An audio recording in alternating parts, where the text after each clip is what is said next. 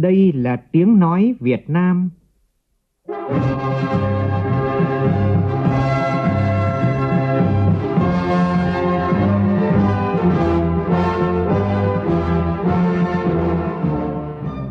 là tiếng nói Việt Nam, phát thanh từ Hà Nội, thủ đô nước Cộng hòa xã hội chủ nghĩa Việt Nam.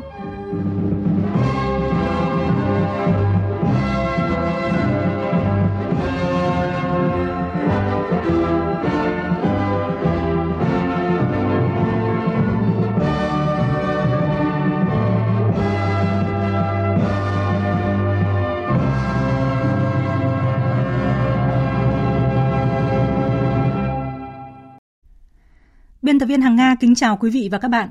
Mời quý vị và các bạn nghe chương trình Thời sự trưa của Đài Tiếng Nói Việt Nam với những nội dung chính sau đây.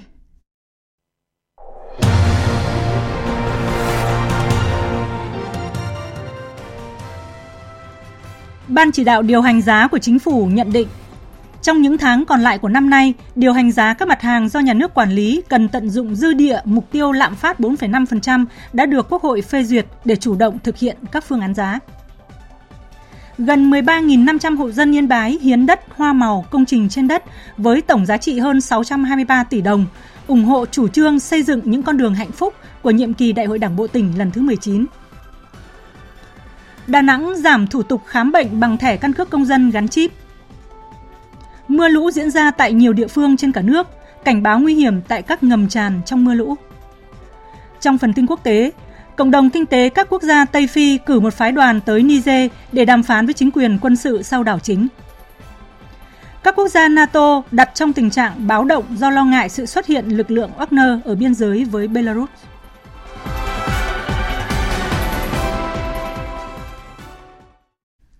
Bây giờ là nội dung chi tiết. Sáng nay tại trụ sở chính phủ, Bí thư Trung ương Đảng, Phó Thủ tướng Lê Minh Khái, trưởng ban chỉ đạo điều hành giá, chủ trì phiên họp ban chỉ đạo đánh giá về kết quả công tác điều hành giá 7 tháng qua và những tháng còn lại của năm nay. Phóng viên Văn Hiếu đưa tin. Thảo luận tại cuộc họp, lãnh đạo các bộ ngành trung ương cho rằng trong những tháng đầu năm, nguồn cung các hàng hóa thiết yếu được đảm bảo, giá cả cơ bản ổn định, diễn biến đúng với kịch bản điều hành giá của ban chỉ đạo đã đề ra. Nhận định từ nay đến cuối năm, dư địa điều hành giá dễ thở hơn, đủ điều kiện để có thể xem xét lộ trình điều chỉnh các mặt hàng, dịch vụ nhà nước, quản lý theo lộ trình thị trường vào thời điểm thích hợp để kiểm soát lạm phát theo mục tiêu, đồng thời bảo đảm sự đồng thuận xã hội. Các ý kiến cũng cho rằng trong điều hành giá các mặt hàng do nhà nước quản lý cần tận dụng dư địa mục tiêu lạm phát 4,5% cho năm nay đã được Quốc hội phê duyệt để chủ động thực hiện các phương án giá theo lộ trình quy định và phù hợp với biến động của các yếu tố hình thành giá theo diễn biến thị trường, đồng thời giảm bớt áp lực sang các năm tiếp theo. Phát biểu tại cuộc họp, Phó Thủ tướng Lê Minh Khái đề nghị các bộ ngành địa phương tiếp tục phát huy những kết quả đã đạt được, bám sát các kịch bản đã đề ra, thực hiện nghiêm các chỉ đạo của chính phủ và Thủ tướng Chính phủ, chủ động theo dõi chặt chẽ diễn biến giá cả, lạm phát trên thế giới, kịp thời cảnh báo các nguy cơ gây lạm phát trong nước, thực hiện hiệu quả và linh hoạt vai trò điều tiết, bình ổn giá các mặt hàng nhà nước quản lý, đảm bảo cung cầu hàng hóa, chuẩn bị đầy đủ nguồn hàng nhằm đáp ứng kịp thời nhu cầu của người dân, nhất là các mặt hàng lương thực, thực phẩm, hàng hóa và dịch vụ tiêu dùng thiết yếu để phục vụ nhu cầu tiêu dùng cao trong các dịp lễ Tết cuối năm. Phó Thủ tướng cũng yêu cầu các địa phương thực hiện quản lý nhà nước các mặt hàng theo thẩm quyền, tăng cường kiểm tra, giám sát thực hiện các biện pháp kê khai giá, niêm yết giá, công khai thông tin về giá, kiểm tra việc chấp hành pháp luật về giá, chủ động kiểm tra yếu tố hình thành giá theo quy định của pháp luật khi hàng hóa có biến động bất thường. Sáng nay tại trụ sở chính phủ, Phó Thủ tướng Trần Hồng Hà chủ trì cuộc họp với các bộ ngành về việc tiếp thu ý kiến đại biểu Quốc hội nhằm hoàn thiện dự thảo luật kinh doanh bất động sản sửa đổi. Tại cuộc họp, lãnh đạo Bộ Xây dựng cho biết dự thảo chỉnh sửa theo hướng không quy định bắt buộc giao dịch bất động sản phải thực hiện thông qua sàn. Tin của phóng viên Phương Thoa. Làm rõ một số vấn đề lớn tiếp thu và chỉnh sửa theo góp ý của đại biểu Quốc hội như phạm vi điều chỉnh của luật, vấn đề đặt cọc trong mua bán nhà ở, công trình xây dựng, vấn đề bảo lãnh trong bán, thuê mua nhà ở, điều tiết thị trường bất động sản. Thứ trưởng Bộ Xây dựng Nguyễn Văn Sinh cho biết, đối với quy định về sàn giao dịch bất động sản là một trong những nội dung các đại biểu Quốc hội quan tâm cho ý kiến. Cơ quan chủ trì soạn thảo đã chỉnh lý theo hướng không quy định bắt buộc giao dịch bất động sản phải thực hiện thông qua sàn, chỉ khuyến khích nhằm đảm bảo quyền tự do lựa chọn của các bên trong giao dịch. Qua ý kiến các đại biểu, cái việc qua sàn là không cần thiết liên quan đến cái quyền của chủ đầu tư, thế rồi làm tăng các chi phí. Trên cơ sở ý kiến các đại biểu Quốc hội thì dự thảo luật cũng theo hướng là tiếp thu vẫn quy định sàn như trước đây, làm rõ cái nguyên tắc hoạt động rồi các điều kiện. Thế nhưng mà không bắt buộc và vẫn khuyến khích để cho các cái ờ, doanh nghiệp chủ đầu tư là bán hàng qua sàn, các cái loại hình bất động sản qua sàn thôi. Tức là không phải bắt buộc nữa. Một phương thức kinh doanh thôi và mình mình có quy định và sau này mình kiểm soát. Tại cuộc họp, Phó Thủ tướng Trần Hồng Hà đồng tình với phương án này, đồng thời đề nghị cơ quan soạn thảo phải thiết kế sàn giao dịch của nhà nước, đảm bảo sự công khai, minh bạch của các giao dịch bất động sản. Dự kiến, luật kinh doanh bất động sản sửa đổi được Quốc hội khóa 15 thông qua tại kỳ họp thứ 6. Sáng nay tại Hà Nội, Ban tuyên giáo Trung ương tổ chức hội thảo khoa học quốc gia nhánh 1, những vấn đề lý luận và thực tiễn công tác xây dựng Đảng về chính trị, tư tưởng trong giai đoạn mới.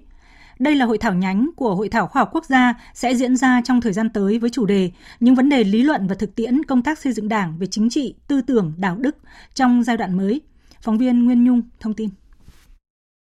Phát biểu đề dẫn hội thảo, Phó trưởng Ban tuyên giáo Trung ương Trần Thanh Lâm cho biết, hội thảo sẽ đi sâu làm rõ bốn vấn đề cho ý kiến về các khái niệm đối với xây dựng đảng về chính trị, xây dựng đảng về tư tưởng. Các định nghĩa hiện nay đã phù hợp chưa? Có cần bổ sung hoặc lược bỏ những nội dung nào?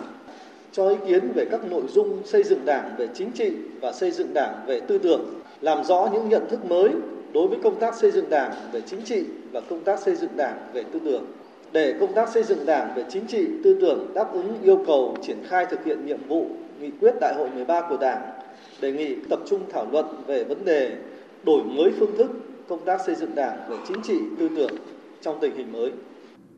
Qua thảo luận, các diễn giả nhấn mạnh trong suốt quá trình lãnh đạo, Đảng ta luôn đặc biệt quan tâm xây dựng Đảng về chính trị tư tưởng đạo đức, tổ chức và cán bộ.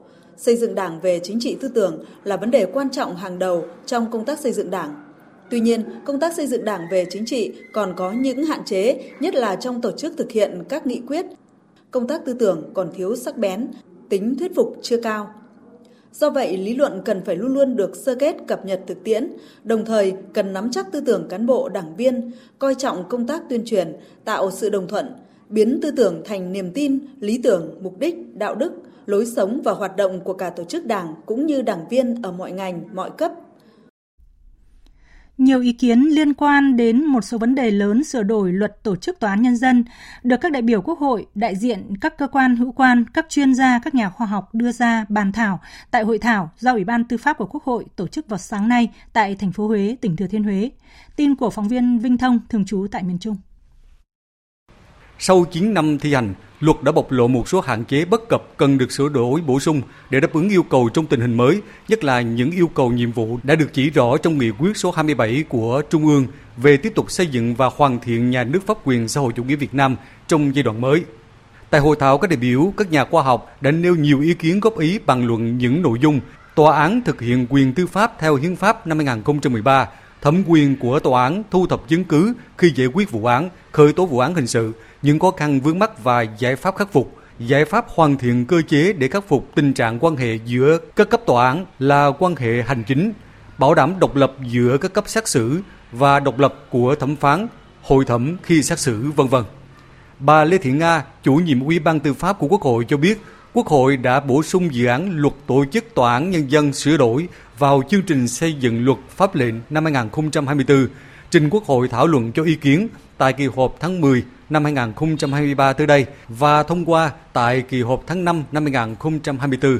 Để có đầy đủ căn cứ thực tiễn và lý luận trong việc thẩm tra, hoàn thiện dự án luật cùng với việc chủ động nghiên cứu, khảo sát tại nhiều địa phương trong cả nước về thi hành luật tổ chức tòa án nhân dân thời gian qua, Ủy ban Tư pháp rất mong muốn được lắng nghe ý kiến trao đổi, thảo luận của các vị đại biểu Quốc hội, các nhà khoa học, các chuyên gia về lý luận và thực tiễn ý kiến của các bộ ngành hữu quan để có định hướng quan điểm toàn diện phù hợp về các nội dung lớn của dự án luật.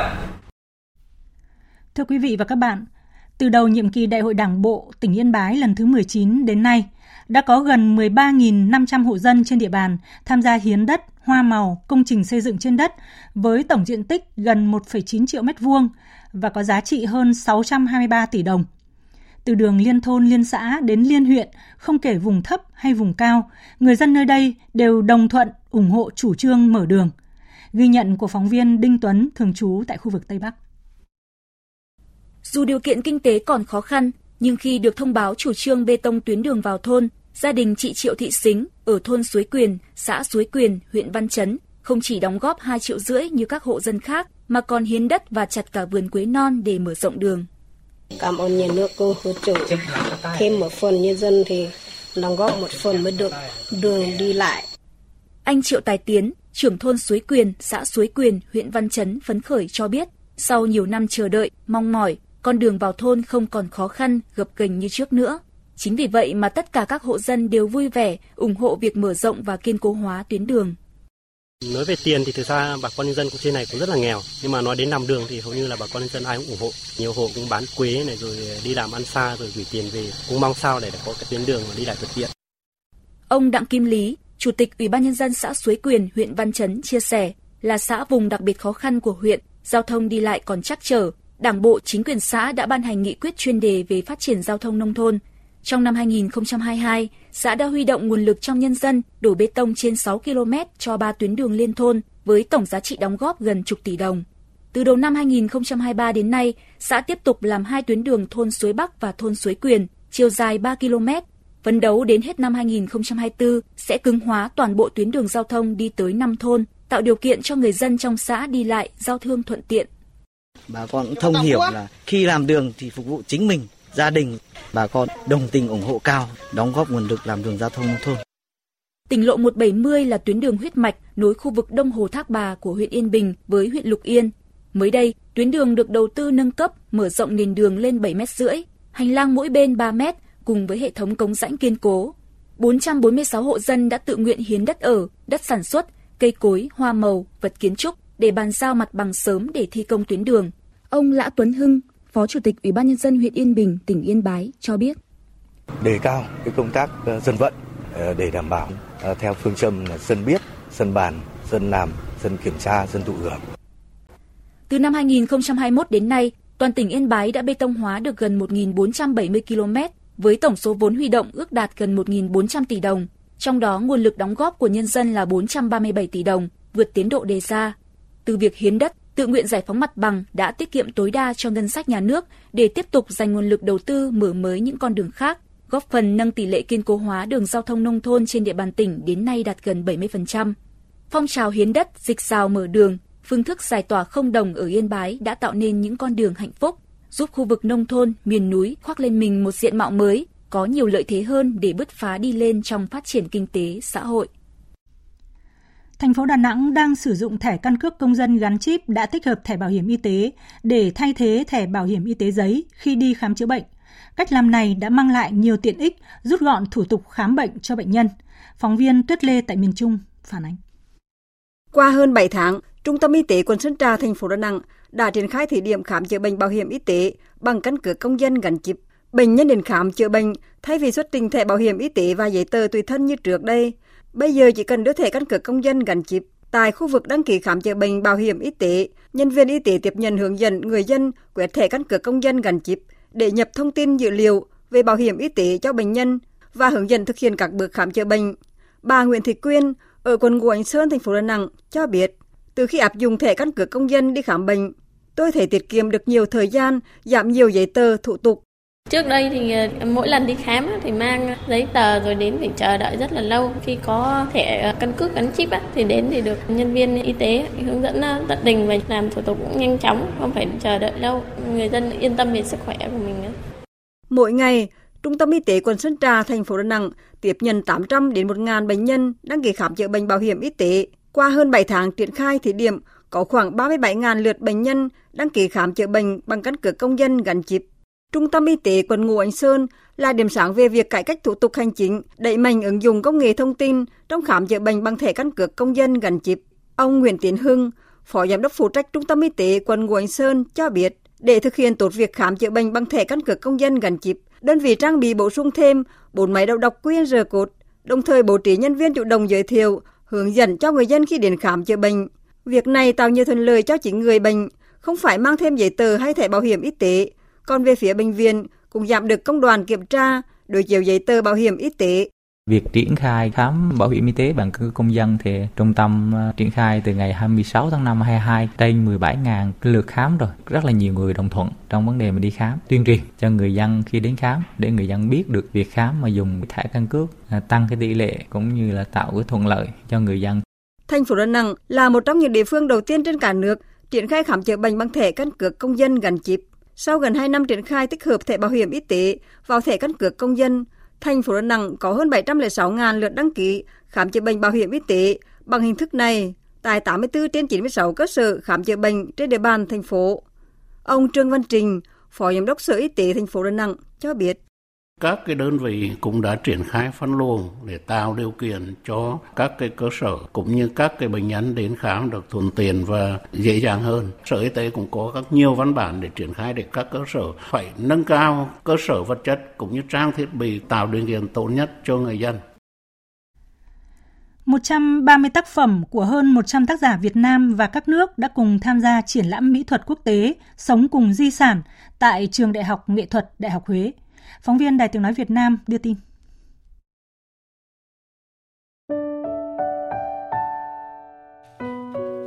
Triển lãm mỹ thuật quốc tế Sống cùng di sản thu hút đông đảo cán bộ giảng viên, họa sĩ, nhà sáng tác, thiết kế trong nước và quốc tế hưởng ứng tham gia.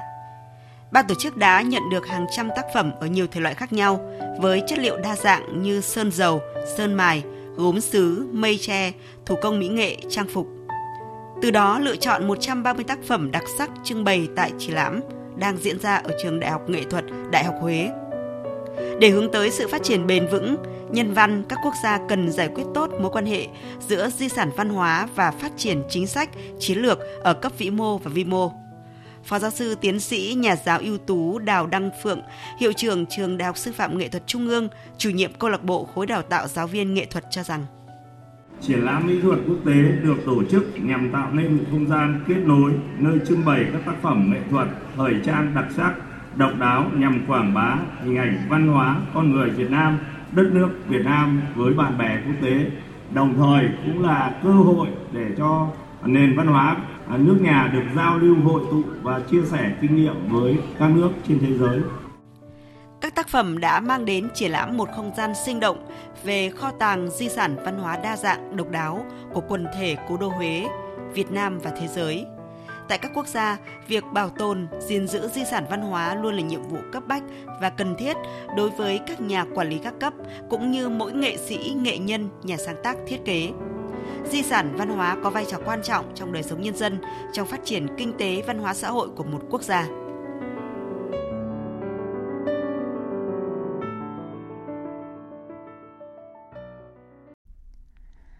Cứ vào dịp hè, hầu hết các chùa Khmer ở Trà Vinh đều mở lớp dạy chữ cho con em Phật tử của mình. Những lớp học này không chỉ dạy chữ viết mà còn dạy các em về đạo đức làm người, về văn hóa truyền thống của dân tộc Khmer, đồng thời giúp cho các em có thêm nơi sinh hoạt lành mạnh trong những tháng hè. Phóng viên Sao Anh, thường trú tại đồng bằng sông Cửu Long phản ánh. Nó chân to, nó chân vào thời điểm này, đến ngôi chùa Khmer nào ở Trà Vinh cũng nghe tiếng đánh vần như thế này. Các em đến học chữ Khmer trong dịp hè, đông nhất là từ lớp 1 đến lớp 5. Ngoài học chữ, các em còn được vui chơi, giao lưu với bạn bè trong không gian an toàn nên phụ huynh rất yên tâm. Em Kim Thị Sophai và Thạch Thể Bô Pha, bốn năm nay hè nào hai em cũng vô chùa Kompong Đôn, xã Hiếu Tự viện Tiểu Cần học chữ. Ở đây em không chỉ được học chữ mà còn được giao lưu với bạn mới, được chơi trò chơi dân gian. Bây giờ em đã đọc được chữ khá lưu loát nhưng em tiếp tục học nữa để giỏi tiếng Khmer hơn.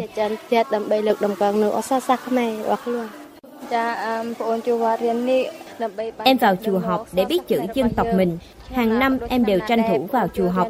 Bây giờ em đã biết đọc, biết viết, Em cố gắng đến cuối khóa thi đạt điểm cao, được cấp chứng nhận hết lớp. Dù là lớp học được tổ chức trong thời gian nghỉ hè chỉ kéo dài hơn 2 tháng, nhưng thu hút rất đông các em đến học và năm sau luôn đông hơn năm trước. Năm nay chùa Kompong Đôn tổ chức được 5 lớp từ lớp 1 đến lớp 5 với 311 người theo học. Điều này cho thấy lớp trẻ ngày nay càng quan tâm đến chữ viết, văn hóa truyền thống của dân tộc mình. Đại đức Kim Mạnh, Phó trụ trì chùa Kompong Đôn, xã Hiếu Tử, huyện Tiểu Cần cho biết. Là dân tộc Khmer, dù học gì đi nữa cũng phải biết tiếng, biết chữ viết dân tộc mình. Do vậy, các chùa trong tỉnh, trong đó có chùa Công Cung Đung của sư, hàng năm đều mở lớp dạy chữ Khmer, giúp cho con em Phật tử được học cả chương trình phổ thông, cả chữ viết dân tộc mình trong hơn hai tháng hè tranh thủ dạy cho các em những thứ cơ bản nhất. Dịp hè năm nay, tỉnh Trà Vinh có 134 trên 143 ngôi chùa Khmer tổ chức dạy bộ túc chữ Khmer từ lớp 1 đến lớp 7, thu hút gần 18.000 học sinh tham gia. Để khuyến khích tạo điều kiện học tập tốt hơn, các em không chỉ được miễn phí hoàn toàn, mà nhà chùa còn trích kinh phí vận động các nhà hảo tâm hỗ trợ tập viết cho các em. Ngoài học chữ, các em còn có dịp tìm hiểu về văn hóa truyền thống, phong tục tập quán của dân tộc, được chơi các trò chơi dân gian, vì vậy, các điểm chùa trong thời điểm này còn là sân chơi, sinh hoạt hè bổ ích đối với trẻ em, nhất là trẻ vùng nông thôn. Từ lâu, việc vào chùa học chữ Khmer đã trở thành nếp sinh hoạt không thể thiếu trong dịp hè đối với trẻ em ở tỉnh Trà Vinh nói riêng và ở đồng bằng sông Cửu Long nói chung. Thông qua những lớp học này, cả thầy lẫn trò đều tích lũy thêm kiến thức, nâng dần trình độ ngôn ngữ, chữ viết của dân tộc mình. Đây là hoạt động rất thiết thực góp phần gìn giữ, bảo tồn bản sắc dân tộc Khmer. Sau một thời gian được chăm sóc, điều trị tích cực tại Bệnh viện Đa khoa tỉnh Khánh Hòa, 18 người bị thương trong vụ tai nạn giao thông nghiêm trọng trên đèo Khánh Lê thuộc huyện Khánh Vĩnh, tỉnh Khánh Hòa đều đã phục hồi và đã được xuất viện. Trong đó, 16 người mang quốc tịch Trung Quốc đã trở về nước. Ông Trần Hoàn Nam, Phó Chủ tịch Ủy ban nhân dân tỉnh Khánh Hòa thông tin, Vụ tai nạn giao thông nghiêm trọng ở đoạn đèo Khánh Lê, huyện Khánh Vĩnh vẫn đang được cơ quan chức năng của tỉnh điều tra để sớm có kết luận về nguyên nhân vụ việc. Đối với 4 nạn nhân tử vong trong vụ tai nạn này là người Trung Quốc, ba trường hợp đã được hỏa thiêu và đưa cho cốt về nước theo nguyện vọng của gia đình. Trường hợp còn lại vẫn đang trong thời gian chờ sự thống nhất nguyện vọng của gia đình và sẽ đưa về Trung Quốc trong thời gian tới. Các cơ quan chức năng đã kịp thời hỗ trợ nhiều mặt, đảm bảo chăm lo sức khỏe, ổn định tinh thần cho những người bị thương trong thời gian nằm viện điều trị tại tỉnh Khánh Hòa, đồng thời phối hợp với lãnh sự nước Cộng hòa Nhân dân Trung Hoa tại Thành phố Hồ Chí Minh để giải quyết những vấn đề liên quan. Chương trình sẽ tiếp tục với những thông tin ứng phó với mưa lũ tại nhiều địa phương trong cả nước. Hai thiếu niên tại Buôn Enan, xã Earsai, huyện Krongpa, tỉnh Gia Lai vừa được may mắn cứu thoát khỏi tình trạng mắc kẹt giữa dòng lũ chảy xiết. Chiều qua hai em là Ô Hờ Bái và Ralan Hermes đi dãy thì gặp mưa lớn. Dù thấy nước lũ đổ về nhanh, nhưng các em vẫn quyết định vượt qua con suối Easrai để về nhà. Đến giữa dòng nước thì các em bị mắc kẹt, không thể đi tiếp. Ngay khi nhận được tin báo, Ban Chỉ huy Phòng chống thiên tai, tìm kiếm cứu nạn ở xã Iarai đã huy động lực lượng công an xã cùng với một số thanh niên trong buôn Enan đến hiện trường để cứu hộ. Lực lượng cứu hộ sử dụng áo phao và dây thừng để tiếp cận vị trí của hai em bị mắc kẹt. Sau nhiều nỗ lực, hai em đã được đưa vào bờ an toàn vào khoảng 16 giờ chiều qua. Sáng nay, lượng nước từ thượng nguồn đổ về dâng cao gây ngập đập tràn qua bản Ca Ai, xã Dân Hóa, huyện Minh Hóa, tỉnh Quảng Bình, làm cho khu vực này bị chia cắt cục bộ và người dân không thể qua lại. Phóng viên Thanh Hiếu đưa tin. Những ngày qua, tại tỉnh Quảng Bình có mưa liên tục làm lượng nước ở thượng nguồn đổ về nhiều. Đập tràn bản Ca Ai, xã Dân Hóa, huyện Minh Hóa đang thi công chưa hoàn thành. Nước lũ tràn qua gây ngập khoảng nửa mét. Nước chảy xiết, người dân và phương tiện không thể đi lại được. Bộ đội biên phòng, chính quyền địa phương đã cắm biển cảnh báo, bố trí lực lượng tại khu vực đập tràn bản Ca Ai để nhắc nhở ngăn không cho người dân đi qua để đảm bảo an toàn. Ông Đinh Văn Chinh, Chủ tịch Ủy ban nhân dân xã Nhân Hóa, huyện Minh Hóa, tỉnh Quảng Bình cho biết, chỉ cần mưa lớn trong vài giờ đồng hồ hoặc mưa cả ngày, nước lũ sẽ kéo về gây ngập cục bộ tại các ngầm tràn, làm chia cắt một số thôn bản ngày qua thì mưa ngay là con ờ, mưa to thì hành ngập lên xong nên là khoảng tiếng ngay tiếng như là lại xuống thôi hiện tại là không qua được có biên phòng họ túc trực chốt chặn tất cảnh báo đấy ở phía khu vực Tây Bắc Mùa mưa lũ ở Lào Cai cũng luôn tiềm ẩn nhiều nguy cơ xảy ra lũ ống lũ quét bất ngờ, đặc biệt là tại những ngầm tràn, đập tràn. Dù đã tuyên truyền nhắc nhở và cảnh báo từ các cơ quan chức năng và chính quyền địa phương, nhưng vẫn có không ít vụ tai nạn thương tâm xảy ra do một số người dân cố tình bất chấp nguy hiểm. Phản ánh của cộng tác viên Tiến Dũng tại khu vực Tây Bắc. Những ngày mưa lớn tại đập tràn làng Nhớn, xã Cam Đường, thành phố Lào Cai, nơi nước từ các thượng nguồn đổ về. Trong dòng nước cuồn cuộn, không ít người dân vẫn bất chấp hiểm nguy ra suối đánh bắt cá. Anh Nguyễn Viết Hòa, người dân thôn Suối Ngàn, xã Cam Đường chia sẻ. À, người ta cũng chỉ là gọi là vớt một tí gọi là cho nó vui cho nó cũng cũng uh, có dây bảo hiểm nói chung là cũng có kỹ năng ấy chứ không phải là là là ờ, ai cũng thích ra là, là, là mò ra đâu. Tại ngầm tràn Dạ Hai và đập tràn Làng Nhớn, xã Cam Đường, thành phố Lào Cai, mỗi khi mưa lớn, nước lũ từ thượng nguồn tràn về, dòng nước chảy xiết khiến các đập tràn trở thành mối nguy hiểm cho người tham gia giao thông khi muốn đi qua. Dù các cơ quan chức năng, chính quyền địa phương tăng cường truyền thông và cắm biển cảnh báo, nhưng vẫn không ít vụ tai nạn thương tâm xảy ra do sự thiếu ý thức và cảnh giác của người dân. Trong năm 2022, tại khu vực ngầm tràn thôn Dạ Hai đã từng xảy ra hai vụ tai nạn khiến một người thiệt mạng và một người mất tích. Ông Nguyễn Văn Cương, Phó Chủ tịch Ủy ban Nhân dân xã Cam Đường, thành phố Lào Cai cho biết.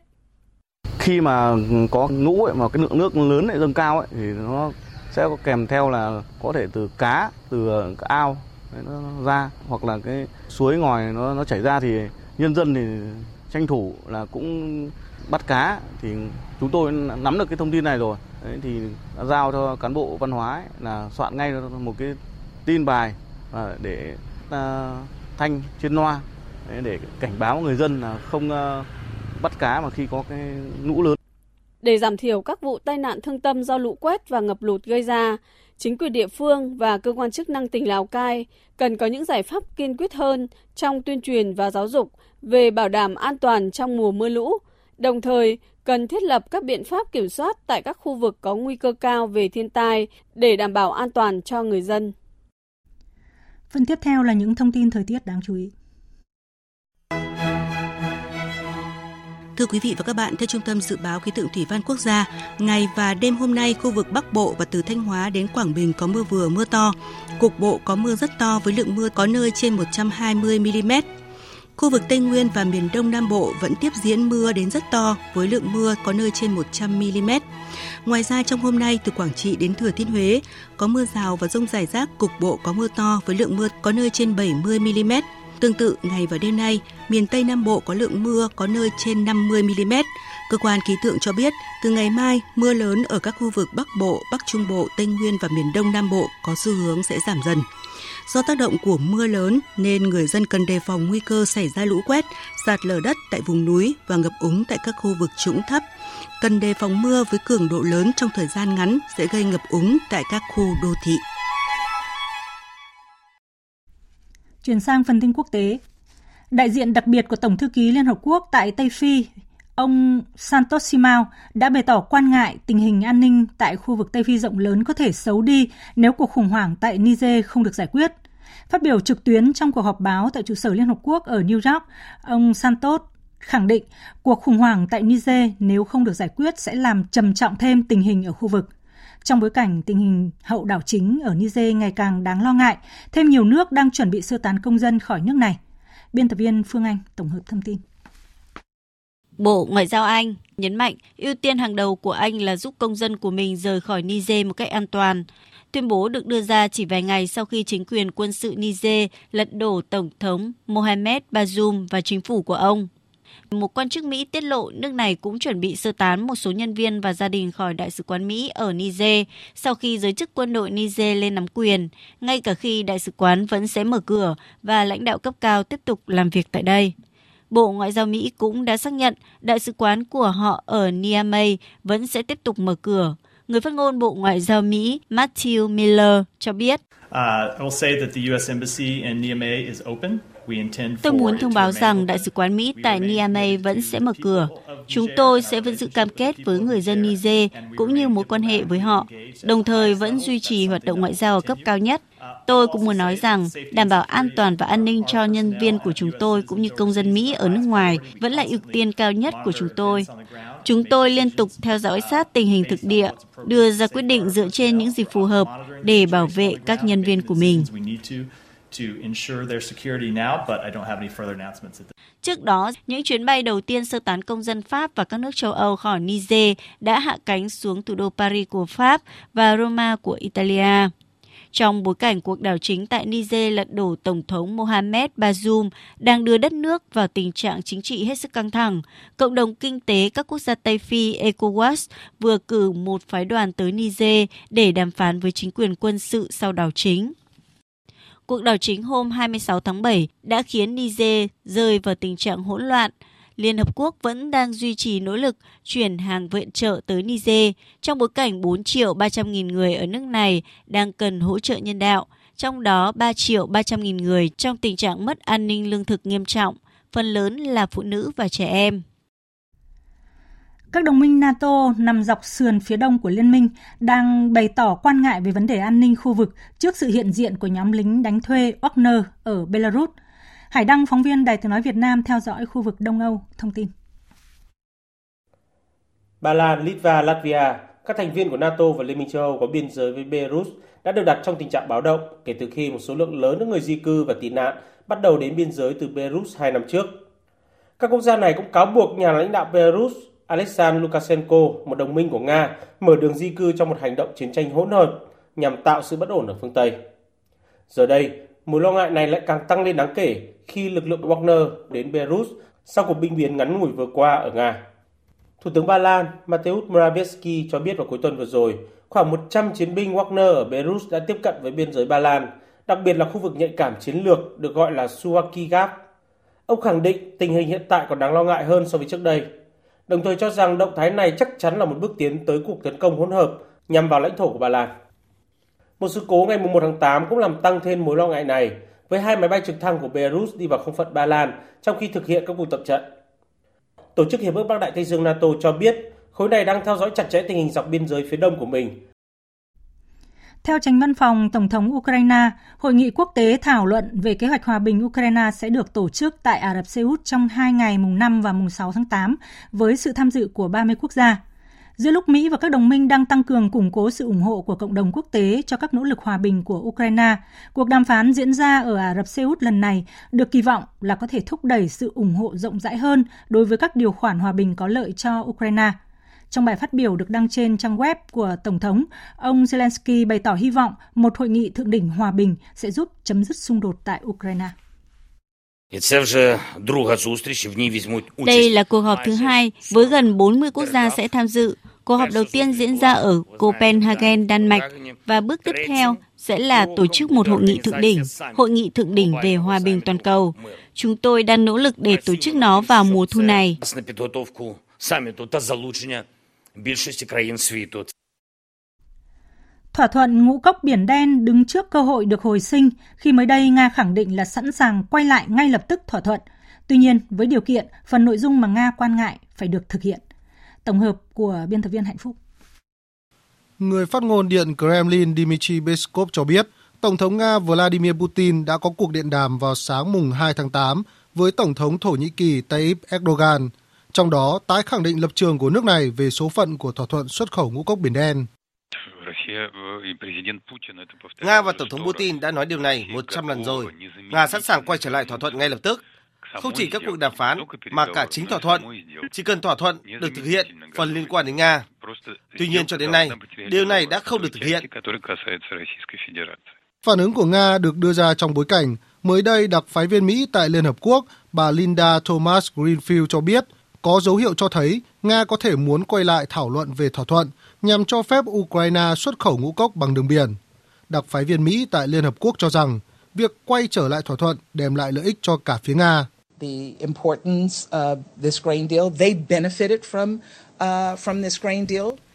Chúng tôi đã thấy những dấu hiệu Nga quan tâm đến việc quay trở lại các cuộc thảo luận.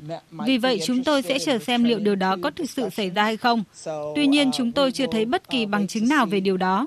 Nhưng trên thực tế, nếu Nga muốn đưa phân bón của mình ra thị trường, họ sẽ phải quay lại thỏa thuận này. Theo các chuyên gia, việc Nga quay trở lại thỏa thuận không phải là không có khả năng. Tuy nhiên, điều này sẽ buộc Mỹ và các nước phương Tây điều chỉnh các lệnh cấm vận về tài chính và hậu cần đối với các nhà xuất khẩu Nga, hoặc chí ít cũng phải có các quy định riêng lẻ đối với các công ty xuất khẩu của Nga tham gia thỏa thuận. Nếu không, trạng thái đóng băng thỏa thuận sẽ tiếp tục kéo dài vô thời hạn và người chịu thiệt hại là tất cả các bên, đặc biệt là Ukraine, bên đang được hưởng lợi nhất hiện nay. Tiếp tục những gia tăng căng thẳng thương mại giữa Trung Quốc và Mỹ. Bộ Thương mại Trung Quốc cho rằng việc Mỹ cấm các sản phẩm của hai doanh nghiệp Trung Quốc với lý do cưỡng bức lao động là một hành động cưỡng bức kinh tế điển hình và tuyên bố sẽ thực hiện các biện pháp cần thiết để bảo vệ quyền và lợi ích chính đáng của các doanh nghiệp Trung Quốc. Phóng viên Tuấn Đạt, thường trú tại Trung Quốc đưa tin. Thông tin trên trang web của Bộ Thương mại Trung Quốc ngày 2 tháng 8 cho biết, Mỹ thông báo hai doanh nghiệp Trung Quốc và các công ty con sẽ bị đưa vào cái gọi là danh sách thực thể của luật phòng chống lao động cưỡng bức duy ngô nhĩ. Động thái này của Mỹ thiếu cơ sở thực tế và không rõ ràng, là một hành vi uy hiếp cưỡng bức kinh tế điển hình. Trung Quốc lên án mạnh mẽ và kiên quyết phản đối. Người phát ngôn Bộ Thương mại Trung Quốc nhấn mạnh, lao động cưỡng bức hoàn toàn không tồn tại ở Tân Cương, đồng thời cho rằng Mỹ đã bịa đặt và thổi phồng thông tin sai sự thật và cố tình áp đặt các biện pháp trừng phạt đối với các doanh nghiệp Trung Quốc là sự bắt nạt đơn phương dưới danh nghĩa nhân quyền, phá hoại sự ổn định và phát triển của Tân Cương. Trung Quốc kêu gọi Mỹ chấm dứt ngay hành động sai trái của mình. Theo truyền thông quốc tế, trong một tuyên bố vào ngày 1 tháng 8, Bộ An ninh Nội địa Mỹ đã thông báo hai doanh nghiệp có trụ sở tại Trung Quốc được đưa vào danh sách thực thể của luật phòng chống lao động cưỡng bức duy ngô nhĩ và các sản phẩm của các doanh nghiệp này bị cấm. Đồng thời cho rằng động thái này là một phần trong nỗ lực loại bỏ các hành vi lao động cưỡng bức khỏi chuỗi cung ứng của Mỹ. Gần 100 đầu bếp đã làm việc cùng nhau để làm chiếc bánh mì kẹp tota dài nhất, một loại bánh đặc trưng của Mexico. Sự kiện vừa diễn ra tại hội trợ bánh mì Tota thường niên lần thứ 18 ở thành phố Mexico City. Chiếc bánh mì kẹp nhiều loại thịt, rau, xúc xích và format dài tới 75 mét, vượt kỷ lục năm ngoái, được xác lập là dài 74 mét. Trong thời gian diễn ra hội trợ, những người tham gia có thể nếm thử một miếng đồ ăn nhẹ khổng lồ hoặc thay vào đó là thử những món ăn của hơn 70 quầy bánh mì Mexico và quốc tế. Thật tuyệt vời vì ở đây có một số gian hàng quốc tế, các hương vị bánh khác nhau và rất ngon. Chúng tôi hy vọng sự kiện này sẽ tiếp tục được tổ chức.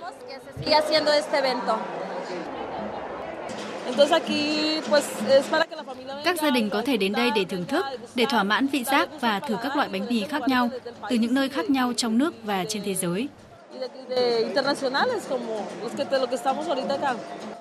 Khác với bánh mì sandwich truyền thống, bánh mì tota của Mexico có kích thước lớn hơn và có thể tạo ra từ nhiều loại thực phẩm khác nhau.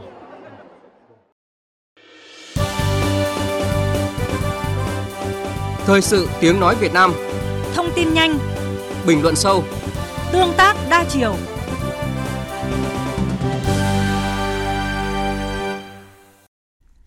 Thưa quý vị và các bạn, nhận lời mời của Chủ tịch Hội đồng đại biểu Nhân dân Cộng hòa Indonesia, Chủ tịch Đại hội đồng Liên nghị viện các nước ASEAN Puan Maharani, Chủ tịch Quốc hội Vương Đình Huệ sẽ có chuyến thăm chính thức Cộng hòa Indonesia từ ngày mai đến ngày 7 tháng 8 này và tham dự cuộc họp Đại hội đồng Liên nghị viện IPA lần thứ 44.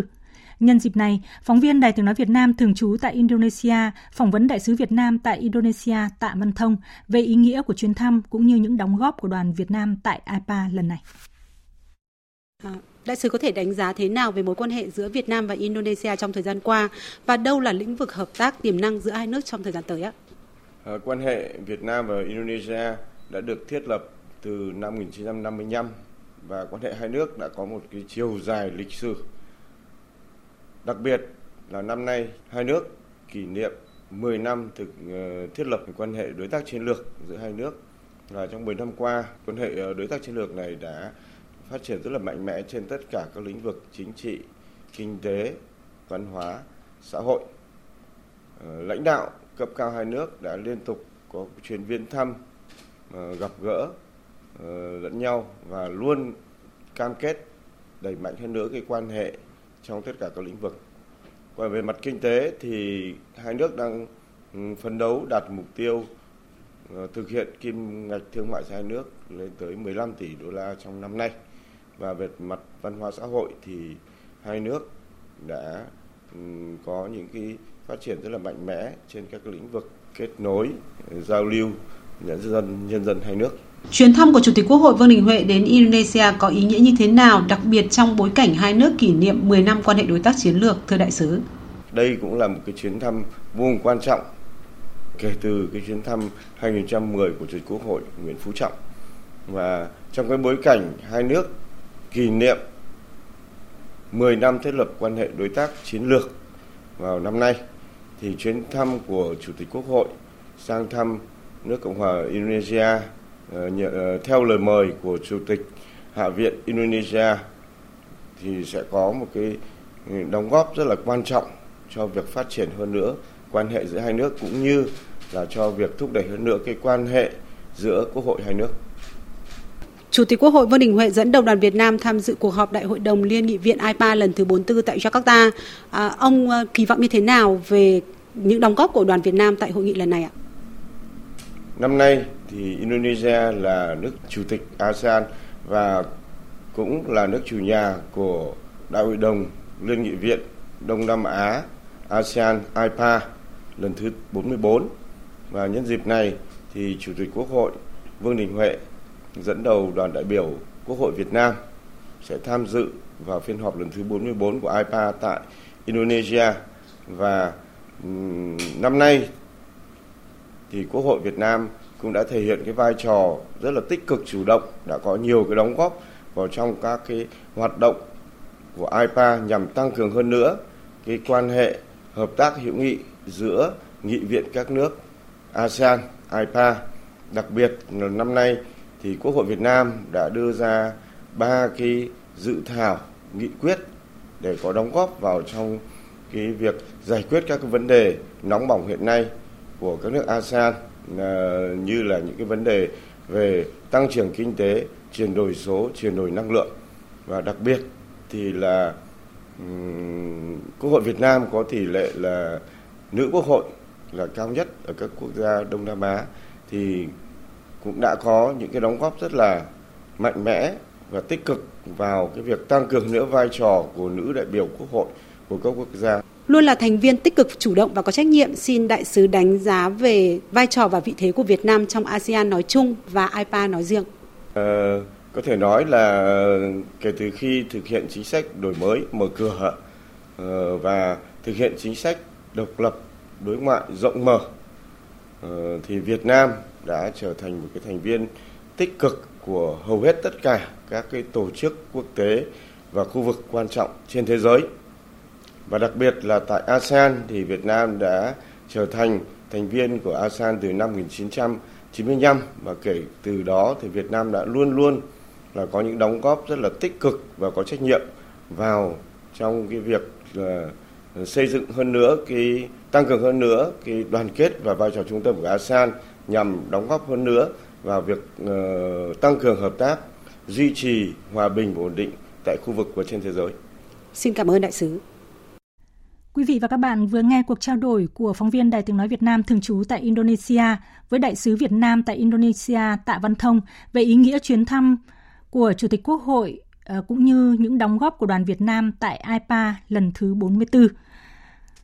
Chương trình thời sự trưa nay sẽ tiếp nối với trang tin đầu tư tài chính và trang tin thể thao. Trang tin đầu tư tài chính. Thưa quý vị và các bạn, sáng nay giá vàng SJC trong nước ít biến động. Cụ thể lúc 11 giờ tại thành phố Hồ Chí Minh, công ty vàng bạc đá quý Sài Gòn niêm yết giá vàng SJC mua vào mức 66 triệu 600 000 đồng một lượng và bán ra 67 triệu 200 000 đồng một lượng. Cùng thời điểm tại Hà Nội, công ty trách nhiệm hữu hạn Bảo Tiến Minh Châu niêm yết giá vàng dòng Thăng Long mua vào mức 56 triệu 170 000 đồng một lượng và bán ra 57 triệu 20 000 đồng một lượng. Sáng nay, Ngân hàng Nhà nước công bố tỷ giá trung tâm của đồng Việt Nam với đô la Mỹ ở mức 23.803 đồng đổi 1 đô la Mỹ, tăng 30 đồng so với hôm qua. Tại các ngân hàng thương mại, sáng nay, giá đô la Mỹ đồng loạt tăng. Ngân hàng Vietcombank thông báo giá mua vào là 23.545 đồng và bán ra là 23.915 đồng. Ngân hàng BIDV giá mua đồng đô la Mỹ được niêm yết là 23.600 đồng, còn giá bán ra là 23.900 đồng 1 đô la Mỹ. Theo Cục Quản lý Nhà và Thị trường Bất động sản Bộ Xây dựng trong quý 2 năm nay, lượng tồn kho bất động sản được đánh giá tiếp tục tăng hơn so với cùng kỳ năm trước. Tỷ trọng tồn kho chủ yếu ở phân khúc bất động sản nhà ở riêng lẻ, đất nền của các dự án và căn hộ nghỉ dưỡng. Giá trị tồn kho bất động sản hiện nay lên đến hàng chục nghìn tỷ đồng. Để tiếp tục thực hiện chủ trương của Quốc hội, Chính phủ và Ngân hàng Nhà nước với mục tiêu tháo gỡ khó khăn cho nền kinh tế, doanh nghiệp và người dân, Ngân hàng Thương mại Cổ phần Ngoại thương Vietcombank triển khai chính sách giảm lãi suất cho vay tạo động lực thúc đẩy tăng trưởng kinh tế.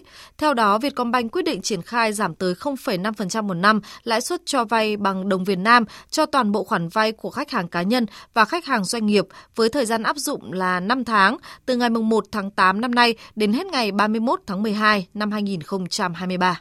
Tiếp theo là tin diễn biến giao dịch trên thị trường chứng khoán sáng nay. Sau ít phút giảm nhẹ thời điểm mở cửa, thị trường đã nhanh chóng hồi phục nhưng lực cầu còn hạn chế do nhà đầu tư thận trọng hơn.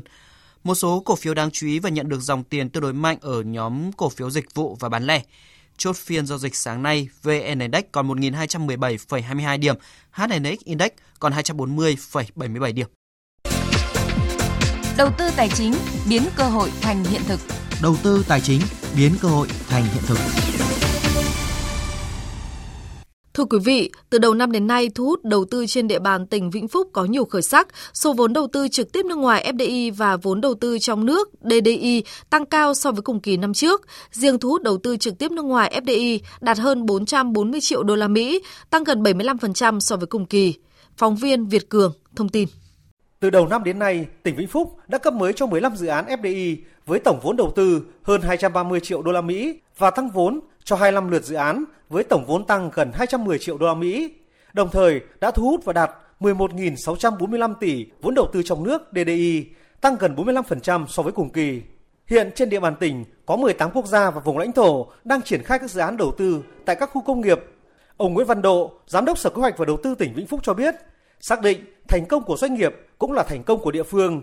Doanh nghiệp đến đầu tư tại tỉnh là công dân của tỉnh, sát cánh cùng các nhà đầu tư ngay từ giai đoạn đầu.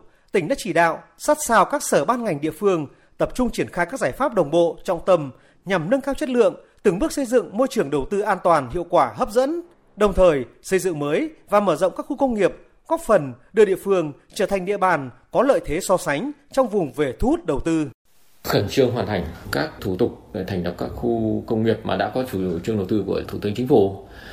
Hai nữa là tiếp tục hoàn thiện cái hồ sơ của các khu công nghiệp mà đã có trong quy hoạch để trình chính phủ ờ, quyết định chấp thuận chủ trương đầu tư, làm nền tảng cho việc thành lập những cái khu công nghiệp.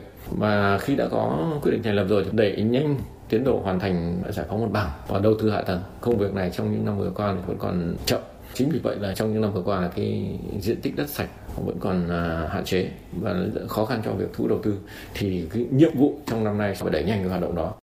Thưa quý vị, thực tế trên địa bàn tỉnh Vĩnh Phúc đã có các dự án lớn, nhà đầu tư chiến lược cũng như có sự đầu tư của các tập đoàn đa quốc gia như Honda, Toyota, Piaggio. Trước tình hình kinh tế toàn cầu vẫn còn nhiều diễn biến phức tạp, thu hút dòng vốn FDI ngày càng trở nên khó khăn. Để tăng cường nguồn vốn này, góp phần tạo đà tăng trưởng cho nền kinh tế của tỉnh, Vĩnh Phúc đang tích cực thực hiện đồng bộ nhiều giải pháp thu hút đầu tư. Trong đó, Vĩnh Phúc sẽ ưu tiên thu hút các dự án công nghệ cao, giảm phát thải, thân thiện môi trường, mang lại hiệu quả kinh tế, xã hội.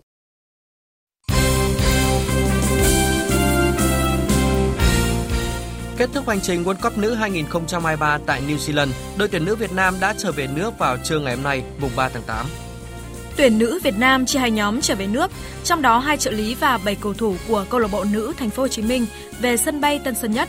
Nhóm còn lại gồm huấn luyện viên Mai Đức Trung, các trợ lý và cầu thủ ở phía Bắc trở về sân bay Nội Bài. Các tuyển thủ nghỉ ngơi một tuần trước khi tập trung trở lại vào ngày 10 tháng 8 để chuẩn bị cho ASEAN 19 khai mạc tại Hàng Châu, Trung Quốc vào tháng 9. Theo kết quả bốc thăm, đội tuyển nữ Việt Nam ở bảng D cùng đương kim vô địch Nhật Bản, Nepal, Bangladesh. Tối qua mùng 2 tháng 8 trên sân Hàng Đẫy, Hà Nội FC có chiến thắng quan trọng 3-1 khi đón tiếp câu lạc bộ Hải Phòng ở vòng 4 giai đoạn 2 V-League 2023. Phút thứ 20, chân sút 32 tuổi người Brazil, Cayon đánh đầu ghi bàn mở tỷ số cho Hà Nội. Hải Phòng lập tức đẩy cao đội hình tấn công và có bàn gỡ phút 34 khi Hữu Sơn thực hiện thành công quả phạt 11 mét Tuy nhiên, phút bù giờ cuối hiệp 1, đến lượt Hà Nội được hưởng penalty. Văn Quyết nhẹ nhàng đánh bại thủ môn Đình Triệu, giúp đội chủ nhà dẫn 2-1. Sang hiệp 2, Hà Nội tiếp tục lấn át đối thủ nhưng phải đến phút 90 mới có thêm bàn thắng khi Cayon hoàn tất cú đúp. ấn định tỷ số 3-1, đồng thời lấy lại ngôi đầu từ tay Công an Hà Nội. Huấn luyện viên Ban Sovic nhận xét. Hải Phòng thì họ lùi khá là sâu và để chúng tôi khá nhiều khoảng trống nhờ một nhưng mà sau cái bàn thắng mà chúng tôi có được thì chúng tôi lại trùng xuống một chút cho Hải Phòng đất chơi rất là nhiều. Và theo tôi nhận thấy là sau cái bàn gỡ hòa một đều thì cầu thủ chúng tôi vẫn giữ vững cái tinh thần và chơi rất là tốt để ghi tiếp bàn thắng thứ hai. Ghi ba bàn thắng với một cái đội bóng rất là tốt như Hải Phòng. Tôi rất là vui. Và tôi hiểu là cái áp lực hiện tại mà khi mà chúng tôi muốn chơi để giành chức vô địch áp lực nó ở từng trận đấu một. Và tôi chúc mừng các cầu thủ của chúng tôi. Ngày hôm nay các bạn đã thể hiện được cái trái tim mạnh mẽ và cái khao khát muốn giành chức vô địch. Trong khi đó, câu lạc bộ Hải Phòng đã hết cửa đăng quang V-League mùa này do bị đội đầu bảng bỏ xa đến 10 điểm và giải đấu chỉ còn 3 vòng đấu nữa. Huấn luyện viên Chu Đình Nghiêm cho biết. Đội bóng Hải Phòng cái lực lượng cũng không được đồng đều và có những cầu thủ một cái thời điểm này thì đang chấn thương. Mahmoud số 10 thì hôm nay vì chấn thương thì Lucet cũng chưa được 100% thể lực và Hải Huy và Xuân Trường cũng được chưa được 100%. Cái thời điểm này thì thi đấu liên tục thì cái sự thể lực bị bào mòn đi rất nhiều. Câu lạc bộ Hải Phòng đang còn hai trận đấu nữa, mùng 6 và ngày mùng 10 thì ờ, câu lạc bộ Hải Phòng 13 mới di chuyển sang Hồng Kông để đá. Tất nhiên rằng trong cái giải đấu thì với câu lạc bộ Hải Phòng thì những cái trận đấu còn lại thì luôn luôn chơi công hiến. Còn tùy thuộc vào hai cái trận đấu này phải xem cái lực lượng như thế nào. Thì khi sau mùng 10 thì mới hoàn thiện để con người để đi ờ, sang ờ, Hồng Kông để đá cái trận của đó. Cũng trong trận đấu trên sân hàng đẫy, đã có sự cố xảy ra khi một cổ động viên bị bỏng vì pháo sáng ở giữa hiệp 1. Cổ động viên này ngay lập tức được đưa lên xe cứu thương kịp thời để nhập viện Sanh Pôn cấp cứu. Thông tin cho biết, cổ động viên của Hải Phòng bị bỏng lửa 1%, độ 23, đã được các bác sĩ sơ cứu băng bó vết thương. Nói về việc các cổ động viên Hải Phòng liên tục đốt pháo sáng khi đi sân khách, đặc biệt là sân hàng đẫy, huấn luyện viên Chu Đình Nghiêm chia sẻ. Cái ờ, bị bỏng mà không thì tôi không được biết vì tôi đang tập trung trận đấu và tôi không biết là bị bỏng như thế nào. Thì tất nhiên là cái pháo sáng thì không an toàn cho những người cộng đồng xung quanh thì tôi nghĩ rằng uh, mình phải nên tuân thủ cái luật chơi. Thì uh, những cái lúc phao sáng của cổ động viên Hải Phòng thì chắc chắn nó sẽ không ảnh hưởng rất nhiều đến cái giải đấu và cái hình ảnh. Vòng loại giải vô địch các câu lạc bộ góp Hà Nội mở rộng lần thứ 6 BIDV Cup sẽ diễn ra trong các ngày từ 15 đến ngày 18 tháng 8 tại sân Skylake, Trường Mỹ, Hà Nội. Đây là giải đấu đồng đội có quy mô lớn nhất toàn quốc và năm nay là lần đầu tiên Ngân hàng Đầu tư và Phát triển Việt Nam BIDV đồng hành với tư cách nhà tài trợ danh sừng. Ông Nguyễn Tô Ninh, Chủ tịch Hội Gốp thành phố Hà Nội cho biết. Giải đấu các câu lạc bộ gôn Hà Nội ra đời từ năm 2017, quy tụ được nhiều vận động viên có tinh thần đồng đội cao và đặc biệt là có sức thu hút mạnh mẽ à, trong cộng đồng gôn. Giải đấu sẽ tăng cái số lượng vận động viên cũng như câu lạc bộ tăng lên trung bình từ 200 đến 300 vận động viên và đặc biệt trong năm 2023 này thì số lượng vận động viên của giải đấu là 1.920 vận động viên và do 80 câu lạc bộ tham dự. Về phía Hiệp hội Gốp Việt Nam, ông Vũ Nguyên, Tổng thư ký Hiệp hội, ghi nhận những đóng góp của Hội Gốp Hà Nội trong sự phát triển chung của phong trào gốp trên cả nước.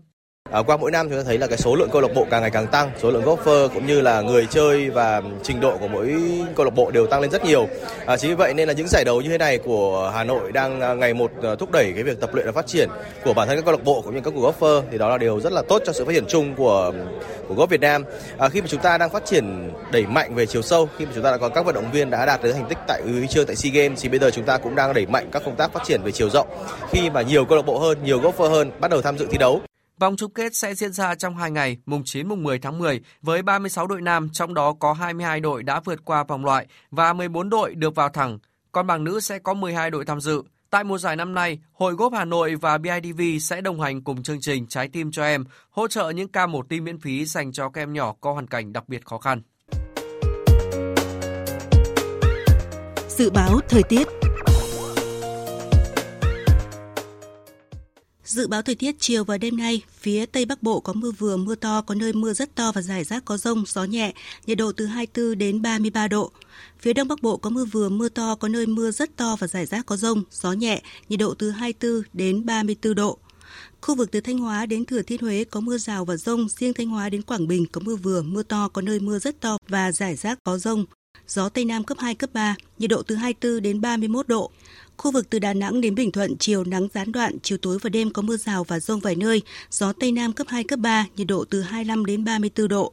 Khu vực Tây Nguyên và Nam Bộ chiều và đêm có mưa vừa mưa to, có nơi mưa rất to và rải rác có rông, gió Tây Nam cấp 2, cấp 3, nhiệt độ từ 20 đến 33 độ. Khu vực Hà Nội có mưa vừa, có nơi mưa to đến rất to và rải rác có rông, gió nhẹ, nhiệt độ từ 25 đến 33 độ. Dự báo thời tiết biển, vùng biển Bắc và Nam Vịnh Bắc Bộ, vùng biển từ Quảng Trị đến Quảng Ngãi có mưa rào và rải rác có rông, tầm nhìn xa từ 4 đến 10 km, gió Tây Nam cấp 5 có lúc cấp 6, giật cấp 8, cấp 9, biển động. Vùng biển từ Bình Định đến Ninh Thuận có mưa rào và rông vài nơi, tầm nhìn xa trên 10 km, gió Tây Nam cấp 5 có lúc cấp 6, giật cấp 8, cấp 9, biển động. Phía Nam cấp 6, giật cấp 8, cấp 9, biển động. Vùng biển từ Bình Thuận đến Cà Mau có mưa rào rải rác và có nơi có rông, tầm nhìn xa trên 10 km, giảm xuống từ 4 đến 10 km trong mưa, gió Tây Nam cấp 5, riêng Bình Thuận cấp 6, giật cấp 8, cấp 9, biển động. Vùng biển từ Cà Mau đến Kiên Giang, khu vực Vịnh Thái Lan có mưa rào và rông rải rác, tầm nhìn xa trên 10 km, giảm xuống từ 4 đến 10 km trong mưa, gió Tây đến Tây Nam cấp 4, cấp 5. Khu vực Bắc và giữa Biển Đông, khu vực quần đảo Hoàng Sa thuộc thành phố Đà Nẵng có mưa rào và rông rải rác, tầm nhìn xa trên 10 km, giảm xuống từ 4 đến 10 km trong mưa, gió Tây Nam cấp 6, giật cấp 8, cấp 9, biển động. Khu vực Nam Biển Đông, khu vực quần đảo Trường Sa thuộc tỉnh Khánh Hòa có mưa rào và rông vài nơi, tầm nhìn xa trên 10 km, gió Tây Nam cấp 5, riêng phía Bắc cấp 6, giật cấp 8, cấp 9, biển động. Và trước khi kết thúc chương trình thời sự trưa nay, chúng tôi tóm lược một số nội dung chính vừa phát.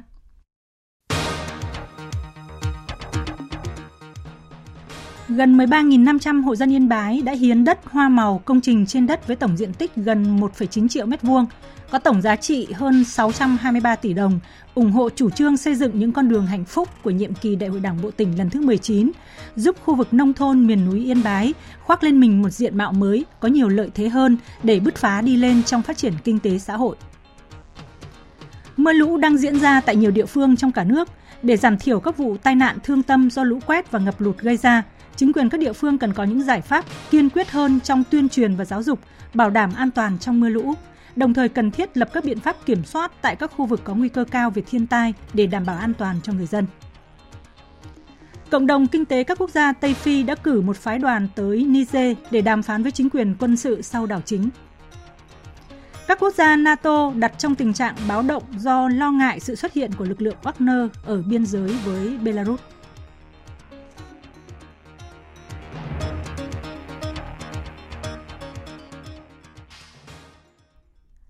Tới đây chúng tôi xin kết thúc chương trình Thời sự trưa của Đài Tiếng Nói Việt Nam. Chương trình do các biên tập viên Hằng Nga, Nguyễn Hằng, Hoàng Ân thực hiện với sự tham gia của kỹ thuật viên Thùy Linh. Xin chào tạm biệt và hẹn gặp lại quý vị.